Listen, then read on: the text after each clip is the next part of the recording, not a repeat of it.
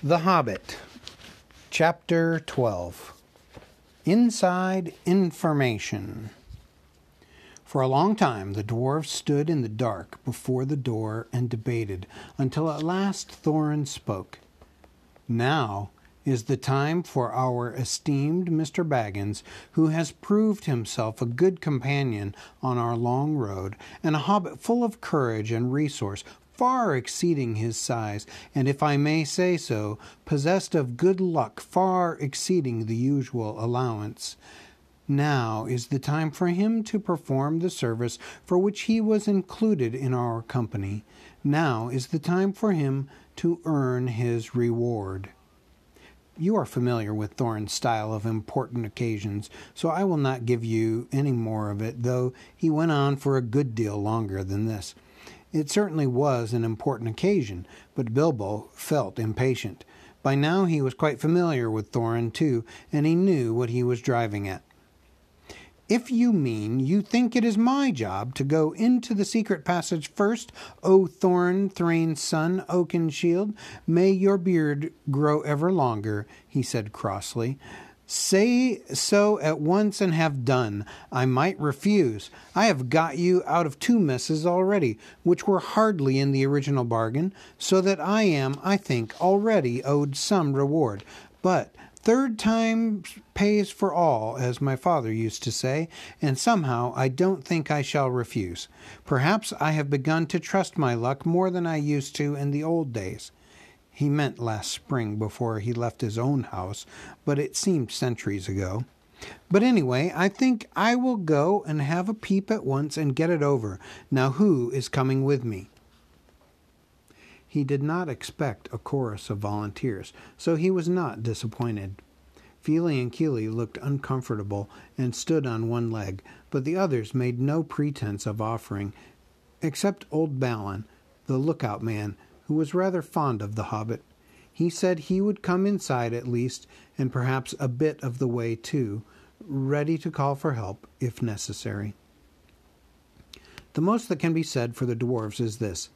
They intended to pay Bilbo really handsomely for his services. They had brought him to do a nasty job for them, and they did not mind the poor little fellow doing it if he would but they would all have done their best to get him out of trouble if he got into it, as they did in the case of the trolls at the beginning of their adventures, before they had any particular reasons for being grateful to him. There it is. Dwarves are not heroes, but calculating folk with a great idea of the value of money. Some are tricky and treacherous and pretty bad lots, some are not. But are decent enough people like Thorin and company if you don't expect too much. The stars were coming out behind him in the pale sky, barred with black when the hobbit crept through the enchanted door and stole into the mountain. It was far easier going than he expected. This was no goblin entrance or rough wood elves' cave. It was a passage made by dwarfs at the height of their wealth and skill, straight as a ruler, smooth floored and smooth sided, going with a gentle, never varying slope direct to some distant end in the blackness below. After a while, Balin bade Bilbo good luck, and stopped where he could still see the faint outline of the door, and by a trick of the echoes of the tunnel hear the rustle of the whispering voices of the others just outside.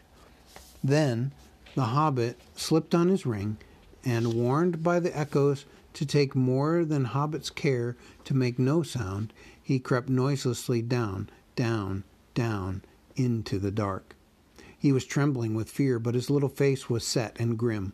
Already he was a very different hobbit from the one that had run out without a pocket handkerchief from Bag End long ago. He had not had a pocket handkerchief for ages. He loosened his dagger in its sheath, tightened his belt, and went on. Now you are in for it at last, Bilbo Baggins, he said to himself. You went and put your foot right in it that night of the party, and now you have got to pull it out and pay for it. Dear me, what a fool I was and am, said the least tookish part of him. I have absolutely no use for dragon guarded treasures, and the whole lot could stay here forever If only I could wake up and find this beastly tunnel was my own front hall at home. He did not wake up, of course, but went still on and on till all sign of the door behind had faded away. He was altogether alone.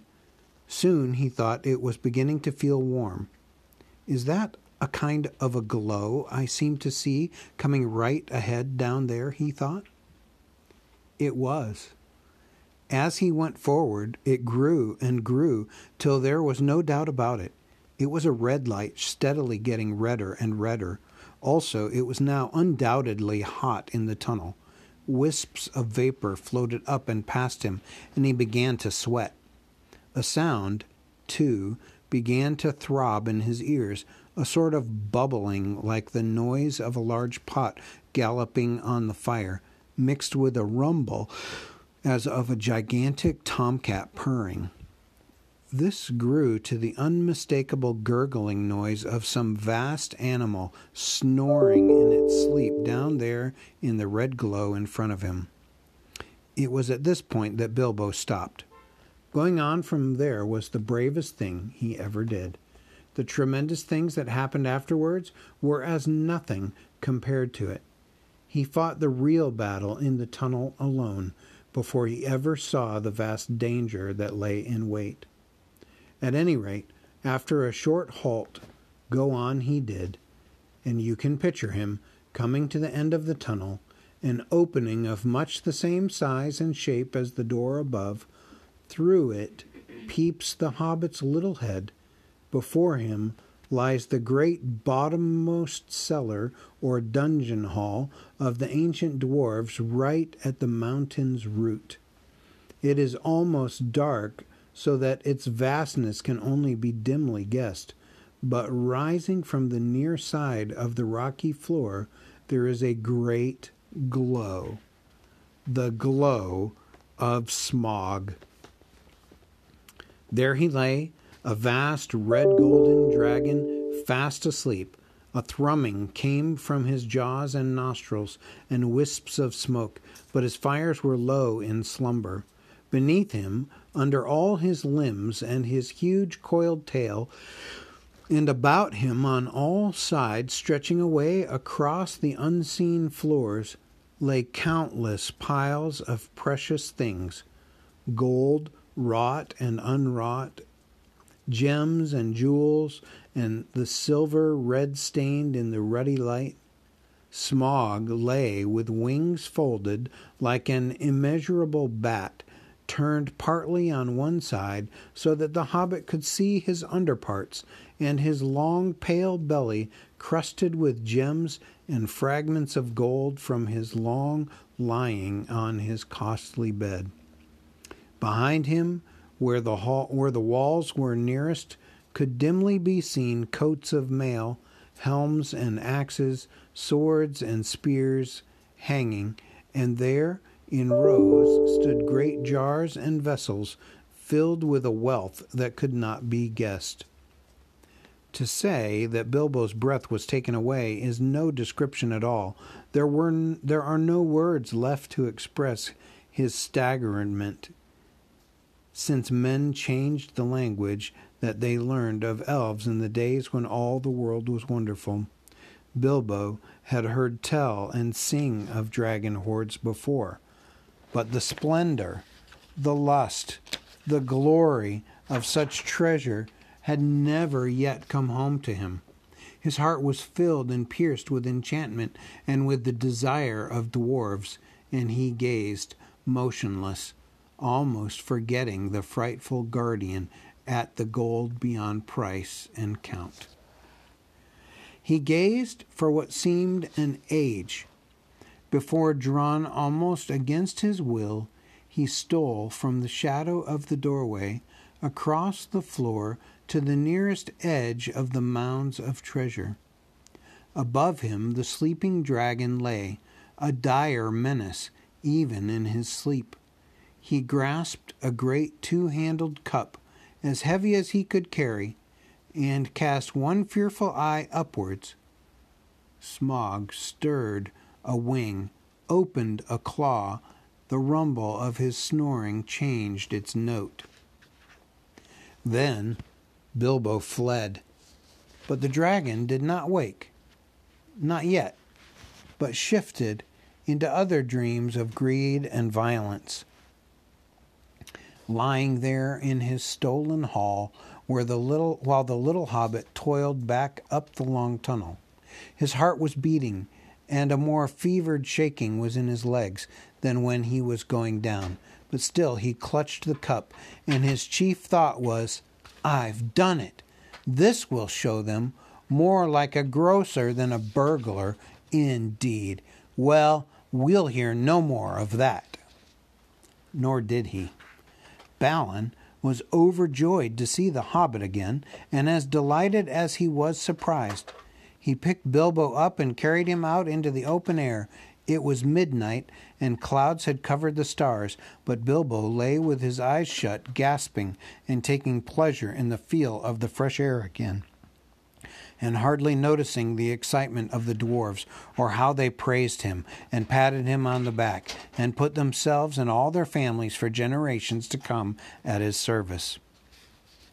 The dwarfs were still passing the cup from hand to hand and talking delightedly of the recovery of their treasure, when suddenly a vast rumbling woke in the mountain underneath, as if it was an old volcano that had made up its mind to start eruptions once again.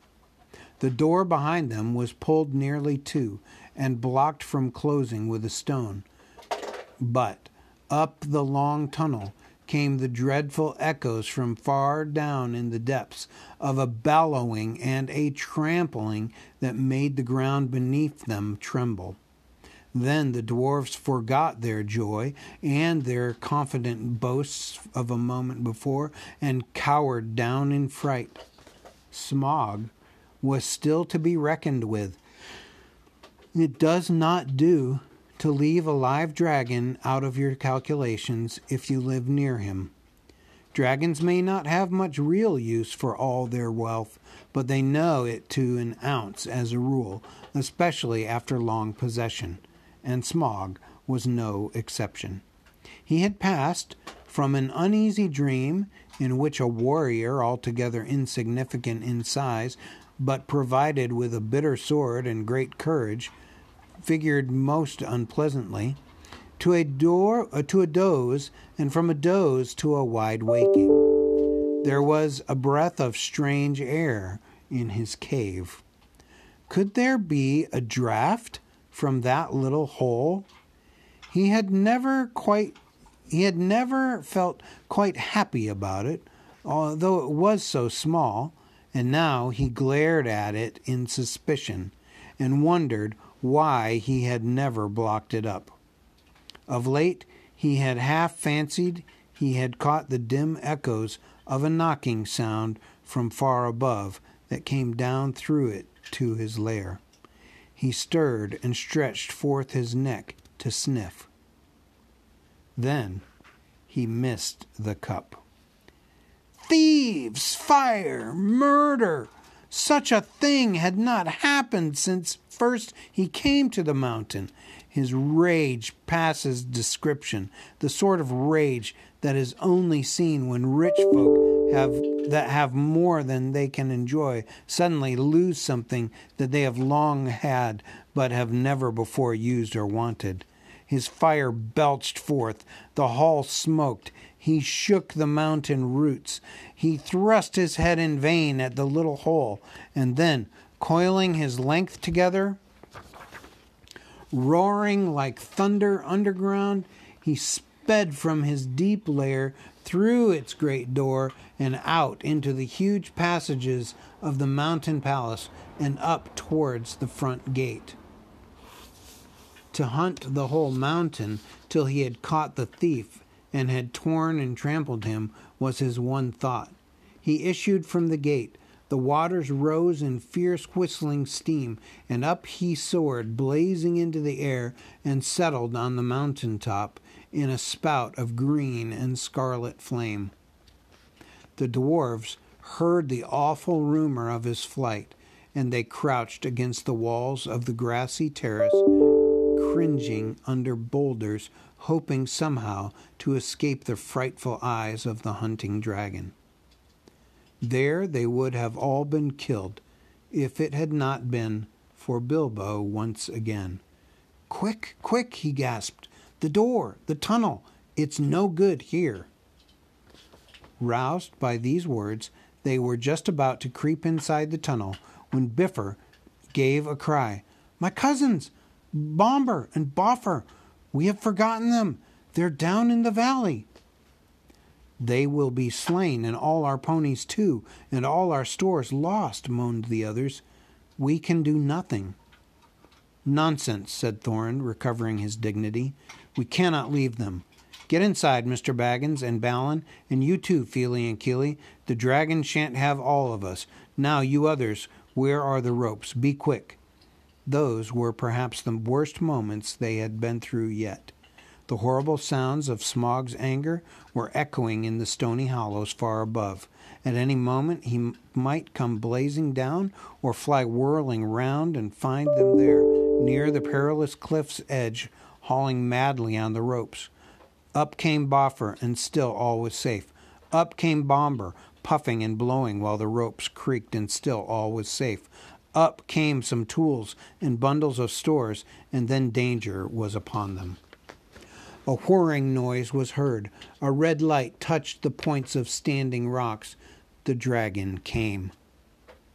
They had barely time to fly back to the tunnel, pulling and dragging in their bundles, when Smaug came hurtling from the north, licking the mountain sides with flame, beating his great wings with a noise like a roaring wind.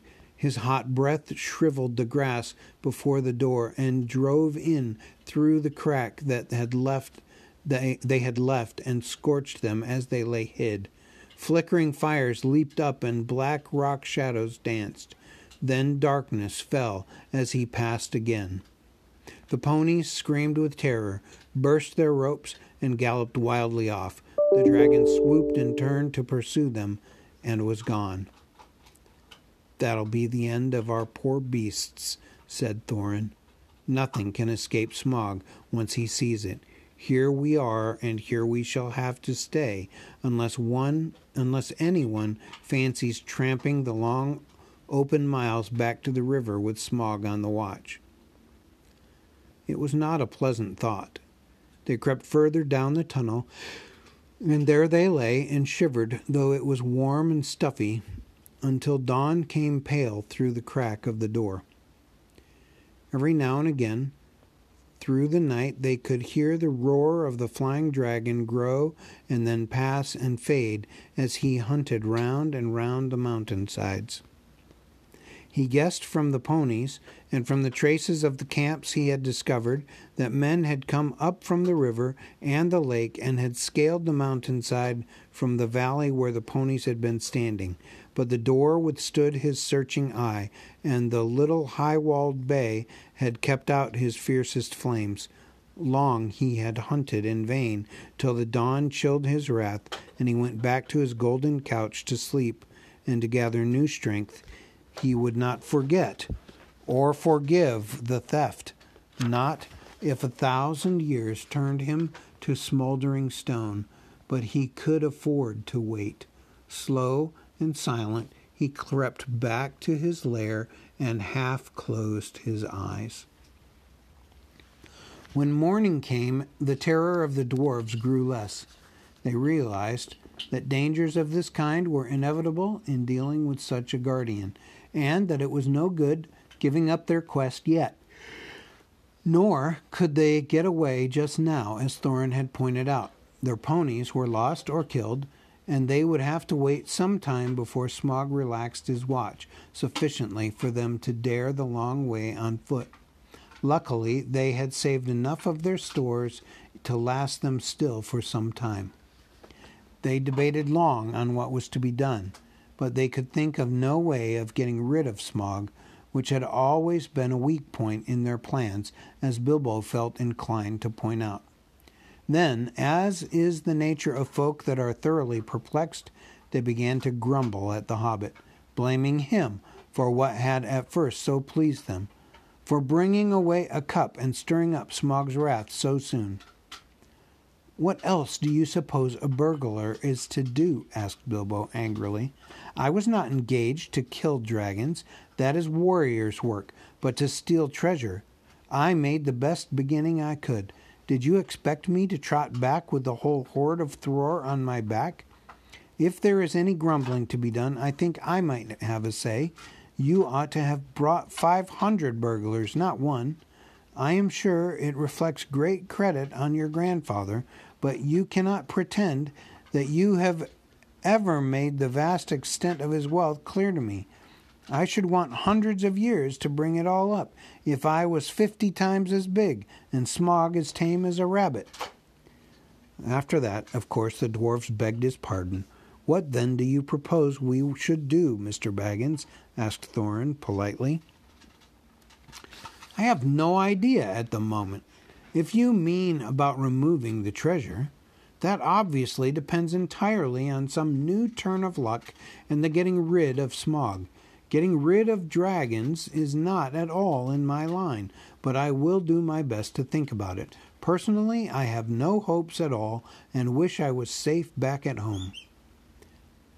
N- never mind that for the moment. What are we to do now, today? Well, if you really want my advice, I should say we can do nothing but stay where we are. By day, we can, no doubt, creep out safely enough to take the air. Perhaps before long, one or two could be chosen to go back to the store by the river and replenish our supplies, but in the meanwhile, everyone ought to be well inside the tunnel by night. Now, I will make you an offer. I have got my ring, and will creep down this very noon. Then, if ever Smaug ought to be napping, and see that he what he is up to. Perhaps something will turn up.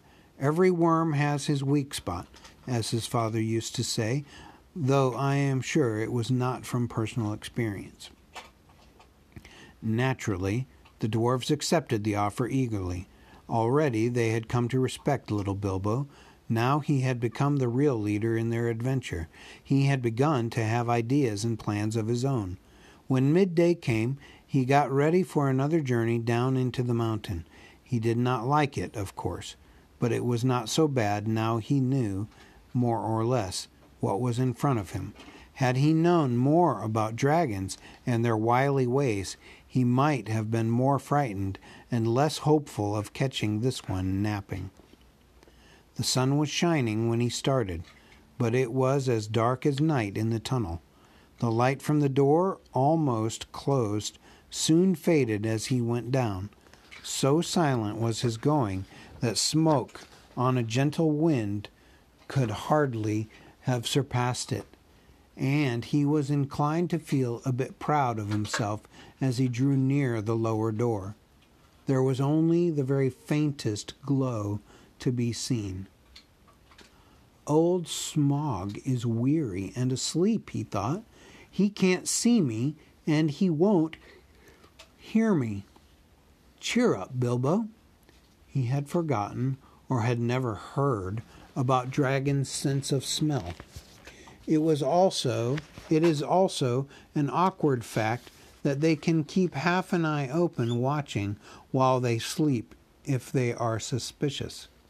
Smaug certainly looked fast asleep, almost dead and dark, with scarcely a snore more than a whiff of unseen steam when Bilbo peeped once more from the entrance.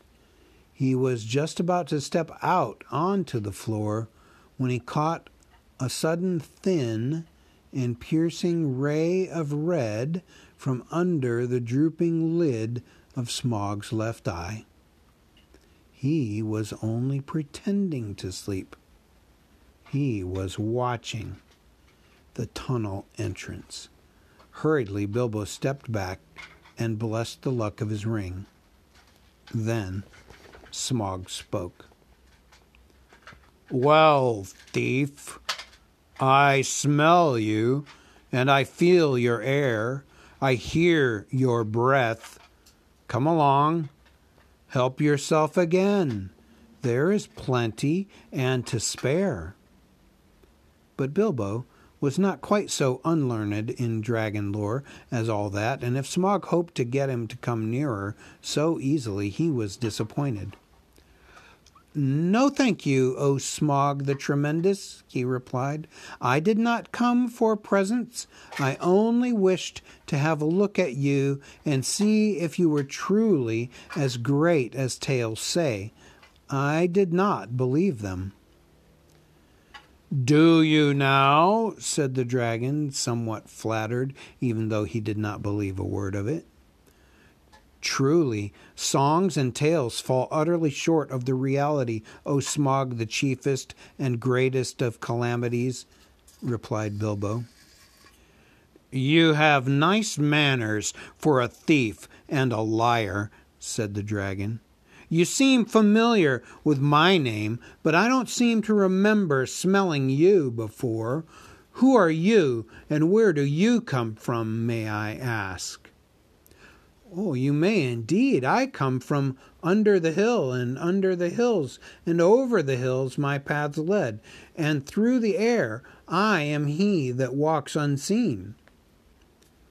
So I can well believe, said Smaug but that is hardly your usual name. I am the clue finder, the web cutter, the stinging fly. I was chosen for the lucky number. Lovely titles, sneered the dragon, but lucky numbers don't always come off. I am he that buries his friends alive and drowns them and draws them alive again from the water. I came from the end of a bag, but no bag went over me. These don't sound so credible, so creditable, scoffed Smaug. I am the friend of bears and the guest of eagles. I am ring winner and luck wearer, and I am barrel rider, went on Bilbo, beginning to be pleased with his riddling. That's better, said Smaug, but don't let your imagination run away with you. This, of course, is the way to talk to dragons if you don't want to reveal your proper name, which is wise, and don't want to infuriate them by a flat refusal, which is also never wise. Or, sorry, which is also very wise. No dragon can resist the fascination of riddling talk and of wasting time trying to understand it. There was a lot here which Smaug did not understand at all, though I expect you do, since you know all about Bilbo's adventures to which he was referring. But he thought he understood enough, and he chuckled in his wicked inside. I thought so last night, he smiled to himself. Lakemen, some nasty scheme of those miserable tub trading lakemen, or I'm a lizard. I haven't been down that way for an age and an age, but I will soon alter that. Very well, O barrel rider, he said aloud. Maybe Barrel was your pony's name, and maybe not, though it was fat enough. You may walk unseen, but you did not walk all the way. Let me tell you, I ate six ponies last night, and I shall catch and eat all the others before long. In return for the excellent meal, I will give you one piece of advice for your good. Don't have more to do with dwarves than you can help. Dwarves? said Bilbo in pretended surprise. Don't talk to me, said Smaug. I know the smell and taste of dwarf. No one better. Don't tell me that I can eat a dwarf ridden pony and not know it. You'll come to a bad end if you go with such friends, thief barrel rider. I don't mind if you go back and tell them so from me. But he did not tell Bilbo that there was one smell he could not make out at all. hobbit smell. It was quite outside his experience and puzzled him mightily. I suppose you got a fair price for that cup last night? he went on. Come now, did you? Nothing at all. Well, that's just like them. And I suppose you are I suppose they are skulking outside and your job is to do all the dangerous work and get what you can when I'm not looking for them. And you will get a fair share. Don't you believe it. If you get off alive, you will be lucky. Bilbo was now beginning to feel really uncomfortable. Whenever Smaug's roving eye, seeking for him in the shadows, flashed across him, he trembled, and an unaccountable desire seized hold of him to rush out and reveal himself and tell all the truth to Smaug. In fact, he was in grievous danger of coming under the dragon spell, but plucking up courage, he spoke again. You don't know everything, O Smaug the Mighty, said he. Not gold alone brought us hither. Ha ha! You admit the us, laughed Smaug. Why not say us fourteen and be done with it, Mr. Lucky Number? I am pleased to hear that you had other business in these parts besides my gold. In that case, you may perhaps not altogether waste your time. I do not know if it has occurred to you that even if you could steal the gold bit by bit, a matter of a hundred years or so, you could not get it very far. Not much use on the mountainside, not much use in the forest. Bless me, had you never thought of the catch? A fourteenth share, I suppose, or something like it. Those were the terms, eh? But what about delivery? What about cartage? What about armed guards and tolls? And Smaug laughed aloud. He had a wicked and a wily heart, and he knew his guesses were not far out, though he suspected that the lakemen were at the back of the plans, and that most of the plunder was meant to stop there in the town by the shore that in his young days had been called Esgaroth. You will hardly believe it, but poor Bilbo was really very taken aback. So far, all his thoughts and energies had been concentrated on getting to the mountain and finding the entrance. He had never bothered to wonder how the treasure was to be removed, certainly never how any part of it might fall to his share uh, was to be brought back all the way to Bag End under hill. Now a nasty suspicion began to grow in his mind. Had the dwarfs forgotten this important point too, or were they laughing in their sleeves at him all the time? That is the effect that Dragon Talk has on the un- inexperienced. Bilbo, of course, ought to have been on his guard, but Smaug had rather an overwhelming personality. I tell you, he said, in an effort to remain. Oh, it's Bilbo. I tell you, he said, in an effort to remain loyal to his friends and to keep his end up, that gold was only an afterthought with us.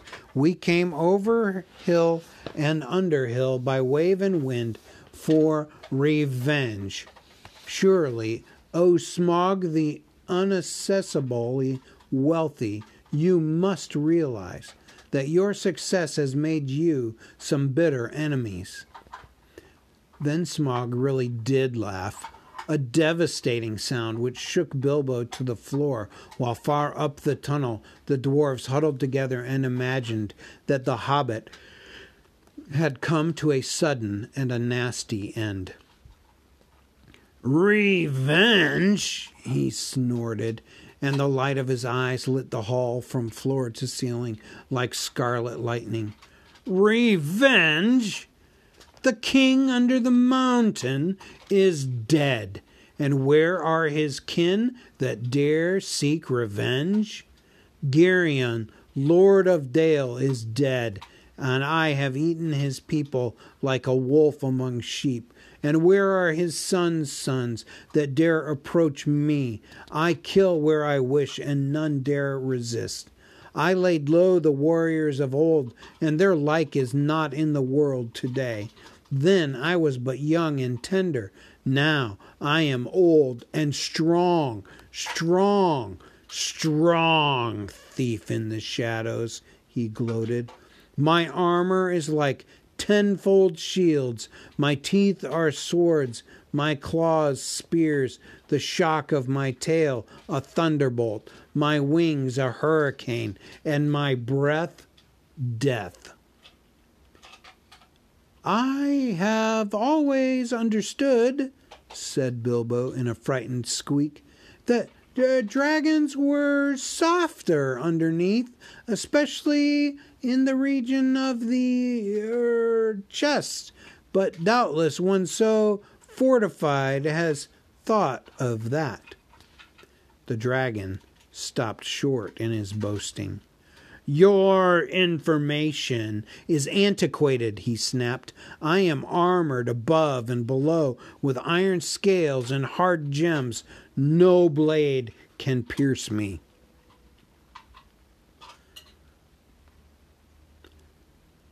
I might have guessed it, said Bilbo.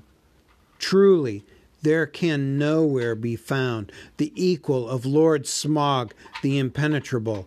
What magnificence to possess a waistcoat of fine diamonds!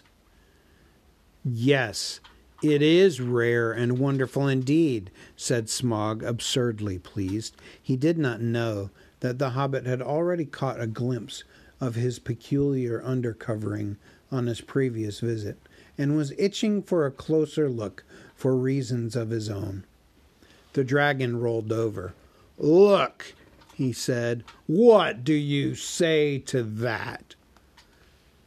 Dazzlingly marvelous, perfect, flawless, staggering, exclaimed Bilbo aloud. But what he thought inside was, Old fool. Why, there is a large patch in the hollow of his left breast, as bare as a snail out of its shell. After he had seen that, Mr. Baggins' one idea was to get away. Well, I must not, I really must not detain your magnificence any longer, he said, or keep you from much needed rest. Ponies take some catching, I believe, after a long start, and so do burglars, he added as a parting shot as he darted back and fled up the tunnel. It was an unfortunate remark, for the dragon spouted terrific flames after him, and fast though he sped up the slope, he had not gone nearly far enough to be comfortable before the ghastly head of Smaug was thrust against the opening behind. Luckily, the whole head and jaws could not squeeze in, but the nostrils sent forth fire and vapor to pursue him, and he was nearly overcome and stumbled blindly on in great pain and fear. He had been feeling rather pleased with the cleverness of his conversation with Smaug, but his mistake at the end shook him into better sense. Never laugh at live dragons, Bilbo, you fool, he said to himself, and it became a favorite saying of his later, and passed into a proverb. You aren't nearly through this adventure yet, he added, and that was pretty true as well. The afternoon was turning into evening when he came out again and stumbled and fell in a faint on the doorstep. The dwarfs revived him and doctored his scorches as well as they could, but it was a long time before the hair on the back of his head and his heels grew properly again. It had all been singed and frizzled right down to the skin. In the meanwhile, his friends did their best to cheer him up, and they were eager for his story, especially wanting to know why the dragon had made such an awful noise and how Bilbo had escaped. But the hobbit was worried and uncomfortable, and they had difficulty in getting anything out of him. On thinking things over, he was now regretting some of the things he had said to the dragon, and was not eager to repeat them The old thrush was sitting on a rock nearby with his head cocked on one side, listening to all that was said. It shows what an ill temper Bilbo was in. He picked up a stone and threw it at the thrush, which merely fluttered aside and came back. Drat the bird, said Bilbo crossly. I believe he is listening, and I don't like the look of him. Leave him alone, said Thorin. The thrushes are good and friendly. This is a very old bird indeed, and is maybe the last left of the ancient breed that used to live about here, tamed to the hands of my father and grandfather. They were a long lived and magical race, and this might even be one of those that were alive then, a couple of hundreds of years or more ago. The men of Dale used to have the trick of understanding their language, and used them for messengers to fly to the men of the lake and elsewhere. Well, he'll have news to take to Lake Town, all right, if that is what he's after, said Bilbo, though I don't suppose there are any people left there that trouble with thrush language. Why, what has happened? cried the dwarfs. Do you do get on with your tale? So Bilbo told them all he could remember, and he confessed that he had a nasty feeling that the dragon guessed too much from his riddles added to the camps and the ponies. I am sure he knows we came from Laketown and had help from there, and I have a horrible feeling that his next move may be in that direction. I wish to goodness I had never said that about Barrel Rider. It would make even a blind rabbit in these parts think of the Lakemen. Well, well, it, it cannot be helped, and it is difficult not to slip in talking to a dragon, or so I have always heard, said Balin, anxious to com- comfort him. I think you did very well, if you ask me, and found out one very useful thing at any rate, and got home alive, and that is more than most can say who have had words with the likes of Smaug. It may be a mercy and a blessing yet to know of the bare patch in the old worm's diamond waistcoat. That turned the conversation, and they all began discussing dragon slayings, historical, dubious, and mythical, and the various sorts of stabs and jabs and undercuts, and the different arts, the different arts devices and stratagems by which they had been accomplished. The general opinion was that catching a dragon napping was not as easy as it sounded, and the attempt to stick one or prod one asleep was more likely to end in disaster than a bold frontal attack. All the while they talked, the thrush listened, till at last, when the stars began to peep forth, it silently spread its wings and flew away, and all the while they talked and the shadows lengthened, Bilbo became more and more unhappy, and his foreboding grew. At last he interrupted them. I am sure we are very unsafe here, he said, and I don't see the point of sitting here. The dragon has withered all the pleasant green, and anyway, the night has come and it is cold. But I feel it in my bones that this place will be attacked again. Smaug knows now how I came down to his hall, and you can trust him to guess where the other end of the tunnel is. He will break all this side of the mountain to bits, if necessary, to stop up our entrance, and if we are smashed with it, the better he will like it. You are very gloomy, Mr. Baggins, said Thorin. Why has not Smaug blocked the lower end, then, if he is so eager to keep us out? He has not, or we should have heard him. I don't know. I don't know, because at first he wanted to try and lure me in again, I suppose, and now perhaps because he is waiting till after tonight's hunt, or because he does not want to damage his bedroom if he can help it. But I wish you would not argue. Smaug will be coming out at any minute now, and our only hope is to get well in the tunnel and shut the door.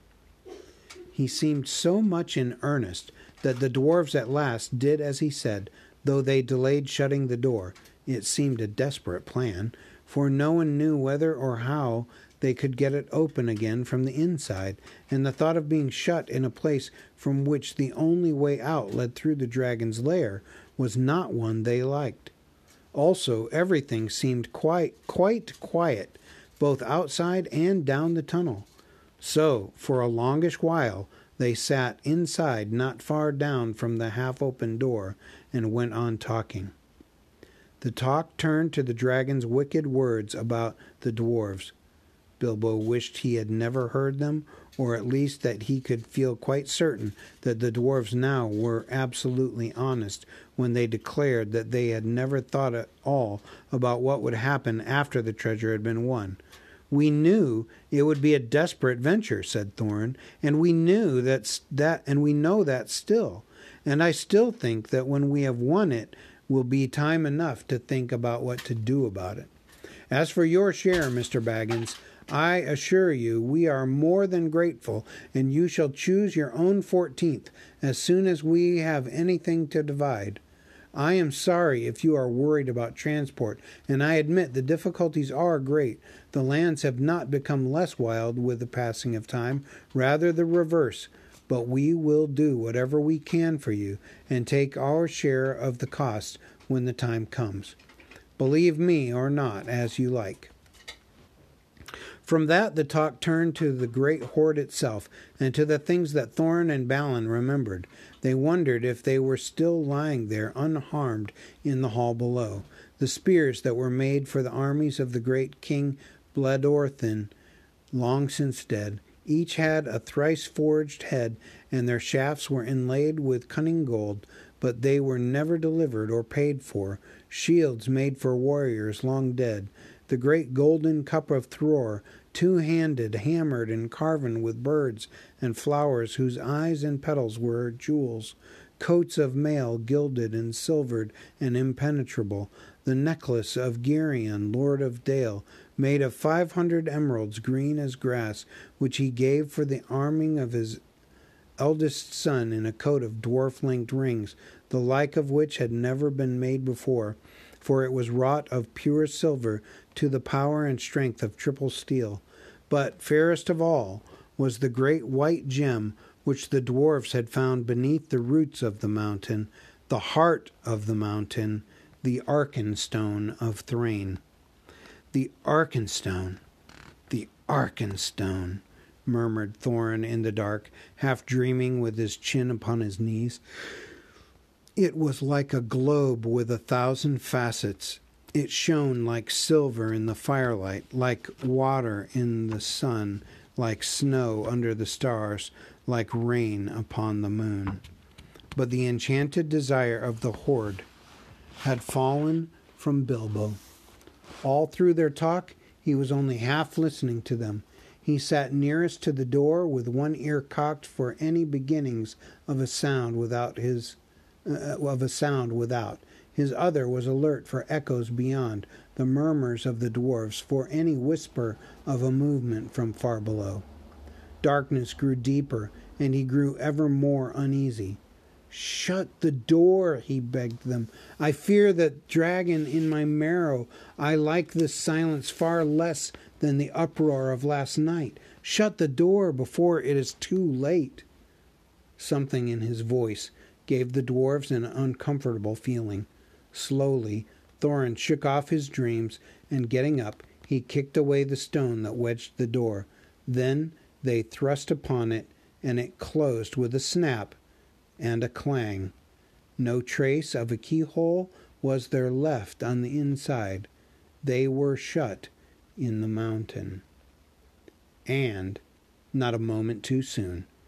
They had hardly gone any distance down the tunnel when a blow smote the side of the mountain like the crash of battering rams made of forest oaks and swung by giants. The rock boomed, the walls cracked, the stones fell from the roof on their heads. What would have happened if the door had still been open? I don't like to think. They fled further down the tunnel, glad to be still alive while behind them, outside, they heard the roar and rumble of Smaug's fury.